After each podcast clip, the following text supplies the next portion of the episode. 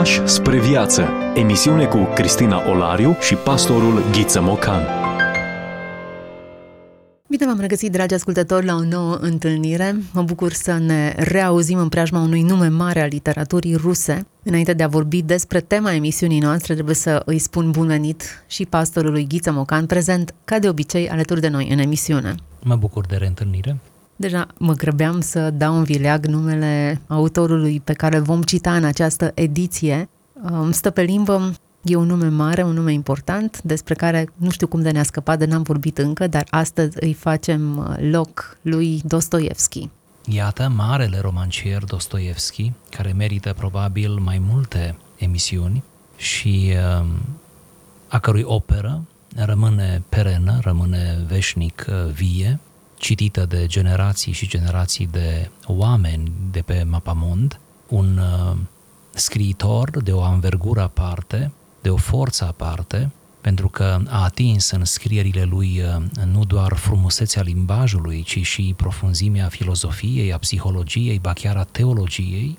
Dostoevski, dintre scriitori, uh, este omniprezent, am putea zice, în diferite domenii ale științei și apare în uh, manuale, în dicționare, care aparțin unor uh, domenii circumscrise ale științei de astăzi. S-a născut în anul 1821, s-a stins în anul 1881, nu a fost atât de longeviv pe cât a fost de mare, a scris cam toată viața, deși a trecut printr-o copilărie grea, la adolescență, la 15 ani și-a pierdut mama, ceea ce nu e puțin lucru, Apoi a rămas cu un tată, se pare destul de uh, riguros, uh, ca să spunem frumos, uh, oricum un uh, tată care i-a dat o educație contondentă, cu uh, foarte multe opreliști, cu foarte multe limitări.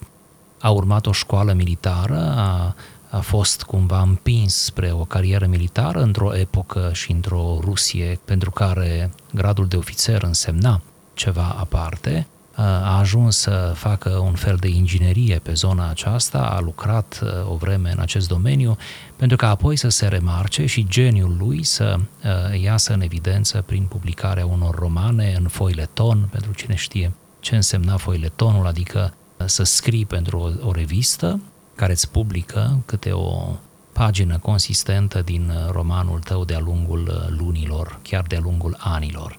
Sigur, să nu intrăm în prea multe amănunte, Dostoevski face eh, el însuși, biografia lui face obiectul unor studii avansate în lumea modernă. Menționăm că cele mai cunoscute romane ale lui sunt cele patru, Crimă și Pedeapsă, Idiotul, Frații Karamazov și Demonii, dar adăugăm la aceasta și scriere autobiografică, însemnări din subterană, plus acele volume de jurnal ale lui și uh, iarăși vreo câteva volume, uh, toate apărute inclusiv în limba română, de publicistică a lui uh, Dostoevski. Noi am ales pentru astăzi un fragment din Frații Karamazov, pe care mă gândesc că mulți dintre ascultătorii noștri deja l-au citit, acest roman, dacă nu îi invităm călduros să-l citească, să nu se sperie de romanele rusești, pentru că sunt un pic mai lungi, dar așa sunt rușii, scriu mult și scriu bine. Mult și bine.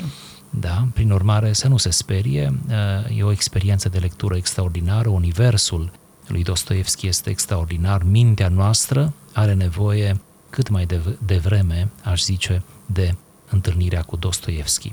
Iar din frații Karamazov am luat un fragment dintr-un discurs pe care îl ține personajul Zosima. Zosima în carte este starețul care Zosima se pare, spun exegeții operei, că a fost preluat dintr-un personaj real. Adică se pare că este, iată, o ficțiune, dar pe un personaj real, anume starețul Ambrozie de la Mănăstirea Optima. Mănăstirea Optima era la vremea aceea una dintre cele mai prestigioase mănăstiri din Rusia. Se pare că acest Ambrozie a fost cunoscut în mod real de Dostoevski. Dostoevski avea un mare respect pentru el, așa că l-a introdus sub forma personajului Zosima în cartea lui. Fragmentul pe care îl voi lectura de îndată se referă la rugăciune și uh, descrie această frumoasă discuție, acest îndemn din partea maestrului, a duhovnicului, către ucenic în ceea ce privește rugăciunea. Să începem cu lectura acestui text. Copilul meu, ia seama și nu uita să te rogi. Fie ce rugăciune, dacă este pornită din inimă, mărturisește un simțământ nou, iar acel simțământ e la rândul său izvorul unei idei noi, ce nu ți-a trecut niciodată prin minte până atunci și care te va îmbărbăta. Astfel, îți vei da seama că rugăciunea aduce cu sine un spor de înțelepciune. Nu uita, deci, să spui în fiecare zi în gând, ori de câte ori îți stă în putință, ai milă, Doamne, de toți cei care s-au înfățișat astăzi înaintea Ta. Căci nu e ceas și nu e clipă în care mii de oameni să nu părăsească viața pământească, iar sufletele lor urcă în ceruri. Și câți dintre ei nu se despart de lume în singurați și stingheri, cu amară tristețe și adâncă mâhnire la gândul că nu-i nimeni care să plângă după ei, că nimeni poate n-are habar de mai trăiesc sau de nu. Și cine știe, dacă nu tocmai atunci, din celălalt capăt al pământului, se înalță spre Domnul ruga ta pentru odihna sufletului lor, deși nu i-ai cunoscut în viață și nici ei nu te-au cunoscut pe tine. Cât de înduioșat va fi sufletul singuratic ce se înfățișează cu teamă înaintea lui Dumnezeu când va simți că în clipa aceea înfricoșată mai e totuși cineva pe lume care se roagă pentru el, o ființă pământeană care îl iubește. Și Dumnezeu va căta cu drag la voi amândoi, căci dacă tu te-ai îndurat de sufletul acela, cu atât mai vârtos se va îndura de el în nemărginita lui milă și dragoste și îl va ierta poate tocmai pentru rugăciunile tale. Fraților, nu pregetați cuprinși de spaimă în fața ticăloșeniei oamenilor. Iubiții așa ticăloși cum sunt, căci astfel iubirea voastră va fi după chipul și asemănarea iubirii lui Dumnezeu, ridicându-se pe culmea cea mai înaltă a dragostei pământești. Iubiți toată plăsmuirea ziditorului acestei lumi, în întregimea ei, precum și fiecare grăunte de nisip în parte. Cătați cu drag la fiece frunzuliță, la fiece rază de soare. Iubiți dobitoacele necuvântătoare și firul de iarbă, iubiți orice lucru neînsuflețit. Iubind, veți înțelege taina divină ce se ascunde în toate și deslușind-o odată pentru totdeauna, cu fiecare zi vi se va arăta tot mai lămurit. Numai așa veți putea îmbrățișa întreaga lume cu o dragoste desăvârșită, a tot cuprinzătoare. Iubiți dobitoacele, către ele și-a îndreptat Dumnezeu mai întâi gândul și le-a hărăzit o bucurie senină. Nu le-o stricați și nu le chinuiți. Feriți-vă să le răpiți bucuria de a trăi spre a nu sta împotriva celor lăsate de Dumnezeu. Omule, nu te semeți socotindu-te mai presus decât dobitocul necuvântător, căci cu toată semeția ta pângărești pământul oriunde îți calcă piciorul și în urma ta rămâne o dâră de putregai. Și din păcate, vai vouă, așa se întâmplă aproape cu fiecare dintre noi. Iubiți mai cu osebire pruncii, căci ei sunt fără de prihană, ca îngerii din cer și trăiesc pentru a ne umple sufletul cu duioșie și pentru a ne curăța inimile noastre păcătoase, luminând asupra noastră ca un semn ceresc. Vai de cel ce umilește un prunc! Ți se întâmplă uneori să stai în cumpănă, nedumerit în fața păcatului omenesc. Întreabă-te, cum să-l iau? Cu o sârdie sau cu smerită cugetare, cu smerită dragoste? Alege întotdeauna dragostea cea smerită.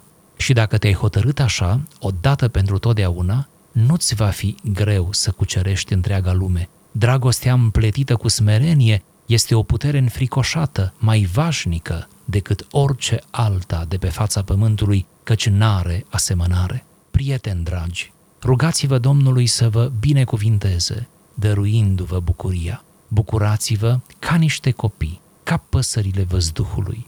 Să nu vă întâmpine ticăloșia oamenilor. Nici să vă gândiți că s-ar putea zăticni în ostenerile voastre, zădărnicindu-vă truda. Să nu ziceți, vașnic este păcatul, aprigă ticăloșia și plină de vârtoșie răutatea ce ne înconjoară când noi suntem singuri și slabi. Răutatea lumii va ridica stabilă în calea străduințelor noastre, osteniala și toată fapta bună nu vor fi de niciun folos. Nu lăsați să vă biruie deznădejdea, feții mei. Nu e decât un mișloc ca să scap din ea. Pasă de-ți încearcă sufletul cu toate păcatele oamenilor, socotindu-te singur vinovat. Și pe bună dreptate, prieten drag, căci de îndată ce te vei simți în adâncul inimii răspunzător pentru toți și pentru toate, ai să-ți dai seama că este într-adevăr așa, că numai tu ești vinovat de toate și față de toți. Iar dacă, din potrivă, încerci să arunci metehnele tale, trândăvia și neputința ta în seama celorlalți, vei sfârși prin a cădea în ispita trufiei satanice și prin a cârti împotriva lui Dumnezeu.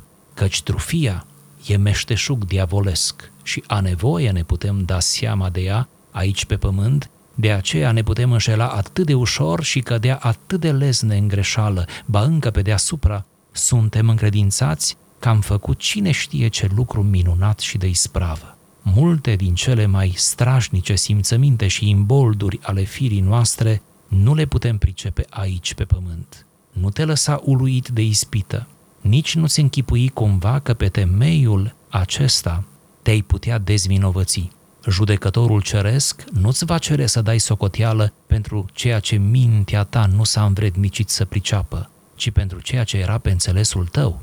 Și ai să te încredințezi că așa este când ai să te înfățișezi la scaunul judecății, pentru că atunci ai să le vezi pe toate așa cum sunt și n-ai să mai poți tăgădui nimic. Frânturi de înțelepciune. Vorbim despre autori care nu au voie să fie uitați. Discuție cu pastorul Ghiță Mocan. Iată un uh, fragment din uh, Frații Karamazov, o operă celebră a scriitorului rus Dostoevski, pe care vă invităm să o lecturați. De fapt, literatura rusă e profundă, densă, după cum observați, pare un tratat de teologie mai degrabă decât uh, un roman în sine. E specific stilului rusesc. Ton uh, profund, întrebări existențiale, concepte filozofice, tipologii de personaje descrise cu multă acuratețe, toate acestea stau în uh, forța literară pe care, de geniu pe care o are Dostoevski. Nici nu știu de unde să apucăm toată discuția aceasta, de la această lecție inspiratoare care ne poartă pe atât de multe paliere, la însăși uh, povestea în sine a romanului care ne invită să descoperim tipologii de personaje, tipare de, de comportamente și ceva mai mult, feluri în care oamenii se raportează la Dumnezeu. Mi-aș permite să postulez teza acestui uh, fragment în următorul fel. Cred că avem aici rugăciunea ca expresie a iubirii. Rugăciunea ca expresie a iubirii. Cine iubește, se roagă. Cine nu iubește, nu se roagă. Pentru că aici uh, personajul lui Dostoevski, acest stareț pe nume Zosima, care spune o, o mulțime de lucruri înțelepte și profunde pentru care vă, vă invităm să citiți întregul roman, acest uh, stareț, acest duhovnic, îl învață pe copilul său în credință să se roage, în primul rând pentru aceia care se află în pragul morții, în pragul, în pragul plecării din lumea aceasta și pe care nu-i cunoaște și care din punct de vedere geografic se află departe de el. Să se roage pentru aceia care se luptă cu această despărțire a sufletului de trup care trebuie să fie grozavă, pentru că, vedeți, sufletul s-a obișnuit cu trupul în conviețuirea aceasta de-a lungul vieții și atunci despărțirea sigur că este violentă. Este ca o ruptură, ca o sfâșiere, nu? Mereu trebuie să o vedem așa în tot realismul ei. Roagă-te, îi spune starețul, pentru cei care se sting. Roagă-te pentru cei pentru care probabil nu se roagă nimeni, pentru cei care poate sunt disperați înaintea morții că au fost atâtea lucruri bune pe care le-au tot amânat să le facă sau, pe de altă parte, anumite lucruri rele ce nu trebuiau făcute, ei tocmai le-au săvârșit. Roagă-te pentru iertarea lor, roagă-te pentru o trecere lină, grațioasă, de aici în lumea cealaltă roagă-te pentru cei de departe, roagă-te pentru necunoscuți. Suntem așa de mici înaintea unui asemenea îndemn. Noi Adesea nu ne rugăm suficient pentru cei din familiile noastre, pentru cei cunoscuți, pentru prietenii noștri. Cum să ne mai rugăm pentru cei pe care nu îi cunoaștem? Pentru cei care tocmai stau în pragul plecării din lumea aceasta? Cu atât este mai, aș zice, hristic îndemnul acesta. Acum, ideea că de obicei ne rugăm pentru rezolvarea problemelor. Avem acel instinct ingineresc aproape. Luăm problema, o apucăm de, de un capăt, o aducem în rugăciune, explicând lui Dumnezeu cum ar trebui să procedeze ca să rezolve problema în sine. Dar rugăciunea pentru cei care pleacă nu e una neapărat pentru rezolvarea problemei, ci pentru o abordare corectă a ei. Da, e rugăciunea cu care nu suntem obișnuiți. Măcar că dacă îmi permiteți, aș vrea să vă spun că din puținele mele lecturi, ă, totuși am descoperit, cred concludent, că în rugăciunile mai vechi, românești mă refer, mai vechi, din urmă cu câteva secole chiar, aproape toate rugăciunile, indiferent de subiectul lor, se încheie cu rugăciunea pentru ultima clipă a vieții, pentru ceasul morții, pentru momentul plecării, ba chiar mai mult, multe rugăciuni duc până la ceasul judecății de apoi, cerând de la Dumnezeu milă și răspuns bun la judecata de apoi, cerând de la Dumnezeu putere să trecem cu bine din viața aceasta în viața cealaltă, nu în viața veșnică. Deci este cumva exotică această rugăciune, această preocupare spirituală pentru noi, ceea ce arată cât suntem de superficiali, cât suntem de mercantili, chiar și în felul de a ne ruga cât de multe cauze prea concrete aducem înaintea lui Dumnezeu, cât de pragmatici suntem până și în rugăciune. Nu e așa că pragmatismul nostru contemporan parcă ne, ne deformează chiar și devoțiunea noastră înaintea lui Dumnezeu? Nu ne rugăm pentru sfârșitul vieții noastre prea des. Cum să ne rugăm pentru sfârșitul vieții altora? Probabil că o recomandare de bun simț ar fi să punem în rugăciunile noastre și această preocupare pentru sfârșitul vieții, pentru trecerea luminoasă dincolo, pentru energie, putere, nu? încredere la momentul trecerii. Și dacă ne-am rugat pentru noi, poate ne-am putea ruga și pentru alții. E interesantă utilitatea rugăciunii pentru cei pe care nu-i cunoști, nu-i cunoscut, dar se pot bucura în acel moment de mira lui Dumnezeu și cum privește Dumnezeu până la urmă urmei, pentru că rugăciunea e adresată lui, nu e în auzul celorlalți. Cum privește această rugăciune pentru cei nerugați? Hmm. Da, și cu atât mai de apreciat, nu? Mă gândesc că cine ajunge să se roage pentru necunoscuți și pentru situații limită din viața acestora, mă gândesc că deja a parcurs cu succes celelalte etape și deja s-a rugat consistent pentru el și pentru cei apropiați. Acum, în timp ce vorbeați, mă gândeam cum ar fi ca noi doi să ne rugăm, dar eu să mă rog cu voce tare și să mă rog pentru dumneavoastră și să mă auziți spunând în rugăciune, Doamne, ajută-o să treacă cu bine din lumea aceasta să treacă cu credință, cu nădejde, dă putere în clipa morții. Nu știu cum... Uh, M-aș bucura, sincer. Da. Totuși e o rugăciune riscantă. Până la urmă există o singură certitudine, cea a morții. Dincolo de asta, rugăciunea în sine are de face cu mila, implorarea milei lui Dumnezeu. E o rugăciune de mijlocire. Rugăciunea de mijlocire e cea în care îl pui pe celălalt înaintea nevoilor sau a lucrurilor curente pentru care tu te rogi în mod consecvent, eu știu, pentru ai tăi, pentru protecție, pentru lucruri pe care de obicei le, ajungi, le, le ceri. Aici ceri în interesul celuilalt și implori milă. Milă pe care autorul textului spune dacă tu ca om o ai, cu atât mai mult o are Dumnezeu și îi dai ocazia să și o manifeste în, în conjunctura aceasta.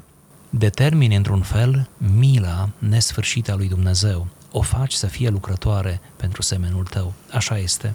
Pe de altă parte, să mai spunem că poate rugăciunea de mijlocire dusă până la ultima ei consecință, înseamnă tocmai acest tip de rugăciune. Să ne rugăm pentru cei pe care noi cunoaștem și atunci mijlocirea noastră atinge cote maximale și mai ales să plecăm de la premiza că cei aflați în fața morții, în iminența plecării, datorită durerilor, a spaimelor și a întregului context pe care noi nu putem înțelege fiind încă sănătoși și bine, se prea poate ca această iminență a morții să le răpească atmosfera bună de rugăciune și ei să nu mai aibă inima pregătită pentru rugăciune. Și atunci când omul, creștinul de altfel, nu, își pierde în iminența morții capacitatea de a se ruga, rugăciunea totuși n-ar trebui să înceteze și altcineva ar trebui să se roage pentru el, altcineva de aproape sau de departe. Cumva aici mijlocirea este imperios necesară. E mijlocirea pentru cineva care nu mai poate realmente să se roage.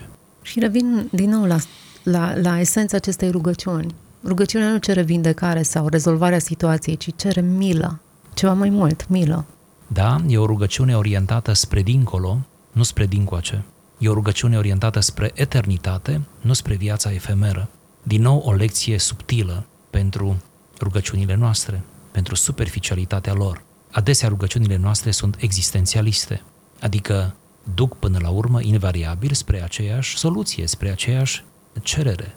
Nu? Cerem de la Dumnezeu să ne rezolve viața aceasta, să ne o prelungească, să ne dea o calitate superioară acestei vieți, cerem de la Dumnezeu foarte multe lucruri, dintre care majoritatea sunt despre viața aceasta, despre trăirea noastră aici, de partea aceasta a existenței. Pe când rugăciunea despre care facem vorbire țintește spre dincolo. Ar trebui să nu ne simțim deloc lezați, să știm că cineva se roagă pentru plecarea noastră, pentru o bună desprindere de pământ, pentru o bună călătorie în marea și ultima călătorie, nu? A sufletului nostru către Dumnezeu. Este evident că drumul acesta, prin Valea Umbrei Morții, e un drum pe care îl parcurgi singur, nu înconjurat, chiar dacă ești înconjurat de familie în momentele respective. Tocmai aceasta reușește să surprindă în provocare la rugăciune, Zosima, cât de înduioșat va fi sufletul singuratic, ce se înfățișează înaintea lui Dumnezeu, când va simți în acea clipă înfricoșată că mai e totuși cineva pe lume care se roagă pentru el. Bine, în acel moment în care ești singur, tu cu Creatorul, tu cu Judecătorul, cineva mijlocește pentru tine și e cu tine acolo. Prin rugăciune, iată, poți să însoțești pe cineva în cel mai critic și dureros moment al existenței lui. Afirmația pe care ați citat-o aduce încă o dată un argument în favoarea relației spirituale, eminamente spirituală ce se stabilește între cei care se roagă. O conștientizare dincolo de cuvinte și de informări. Nu știi cu siguranță cine este cel care se roagă, dar simți. Ați văzut, e verbul a simți, pentru că realitățile spirituale nu se cunosc în sensul cartezian, ci se simt. Deci este o altă facultate a sufletului angajată în această apreciere, în această elaborare a lucrurilor. Unitatea între creștini, mediată de rugăciune, de crezul comun, de afirmații comune, toată această unitate nevăzută pentru că nu ne putem aduna toți creștinii în același loc și nu ne putem într-o viață de om cunoaște toți pe toți. Dar unitatea care se stabilește la nivelul acesta spiritual între noi se accesează cu verbul a simți, se potrivește acestui verb, nu cu a documenta, cu a cunoaște, cu a ști până la ultimul detaliu. Deci există o legătură, fără îndoială, între cei care se roagă, o legătură în aceeași generație și o legătură transgenerațională există un tezaur de rugăciune pe care ni-l lasă înaintașii și pe care noi apoi trebuie să-l lăsăm urmașilor noștri. Și totuși, chiar dacă nu e vorba de o cunoaștere carteziană, ca să vă citesc exact, e vorba de un anumit tip de cunoaștere, pentru că omul acesta aflat în fața morții și a lui Dumnezeu cunoaște că este cineva care e alături de el. Da, simte sau are o, o, o percepție, cred că dincolo de emoțional, are o percepție clară că este cineva Sigur. acolo cu el în momentul acela prin rugăciune. Deci rugăciunea funcționează ca un um, liant care transcede toate barierele, așa cum spuneați, Sigur. transgeneraționale. Nu ne mai rămâne foarte mult timp și aș vrea să, chiar foarte puțin timp, și aș vrea să mai abordăm încă măcar un concept legat de îndemnul la iubire, iubire față de prunci, de natură, de fiecare frunzuliță, observație, față de tot ceea ce e frumos și reflectă caracterul ziditorului în, în jurul nostru. Da, într-un cuvânt, autorul spune iubiți creația, iubiți dobitoacele, adică iubiți animalele. Aici se face referire cu precădere la animalele domestice, cele care sunt în slujba omului. Iubiți-le pentru că, așa cum cităm aici, către ele și-a îndreptat Dumnezeu mai întâi gândul și le-a hărăzit o bucurie senină. Descrierea animalelor, iată, într-o manieră unică, o bucurie senină. Nu le-o stricați și nu le chinuiți. Feriți-vă să le răpiți bucuria de a trăi, spre a nu sta împotriva celor lăsate de Dumnezeu. Apoi, bucurați-vă de natură, de raza de soare, de frunzulița menționată și mai ales, spune spre finalul acestui citat, iubiți mult pe copii și nu le faceți rău copiilor, pentru că ei în inocența lor sunt niște lecții pe care Dumnezeu ni le lasă, sunt niște semnale de alarmă pe care Dumnezeu ni le trage nouă adulților, chemându-ne, iată, pe calea ascezei și a principiilor, chemându-ne spre această inocență, pentru că, bine spunea Mântuitorul, nu? Să ne facem ca un copilaș. Suntem la finalul uh, emisiunii noastre. Dacă ar fi să tragem o concluzie asupra textului complex și tem de a fi abordat multiplu, pe mai multe planuri, a iubi ceea ce Dumnezeu a creat, a iubi chiar pe oamenii cei mai corupți, așa cum spunea, pe cei mai, cei mai de jos, a iubi pruncii, dobitoacele și absolut tot ceea ce a făcut Dumnezeu e un act de smerenie, în opoziție cu ispita trufiei satanice de a cârti împotriva lui Dumnezeu. Până la urmă, urmă i-a învățat să te bucuri și a observa lucrurile demne de a fi celebrate. E un act de smerenie și de ascultare. Nu ne-am gândit la lucrul acesta. Așa este, a ne face din iubire dezideratul ultim al vieții. Iată uh, provocarea noastră pe care am lansat-o în acest episod, Frații Karamazov, un volum semnat de Dostoevski, de fapt sunt mai multe volume, mă gândesc că nu reușesc să încapă într-un singur volum uh, opera Frații Karamazov, dar uh, un titlu pe care nu avem voie să-l scăpăm, după cum observați întrebări existențiale adresate în dialoguri multiple, pe planuri multiple, care ne invită pe fiecare dintre noi să ne analizăm credința noastră creștină, să descoperim superficialități mascate și să ne invită la a iubi cu adevărat, a iubi pe Dumnezeu și pe aproapele nostru, ca pe noi înșine. Mulțumesc pentru prezența în emisiune pastorului Ghiță Mocan. Vă mulțumesc tuturor pentru că ați urmărit această discuție. Fie ca Dumnezeu să ne vorbească tuturor în continuare, în așa fel încât să găsim milă, iar la vreme de nevoie să fim ajutați. Toate cele bune! Ați ascultat emisiunea Pași spre viață cu Cristina Olariu și pastorul Ghiță Mocan.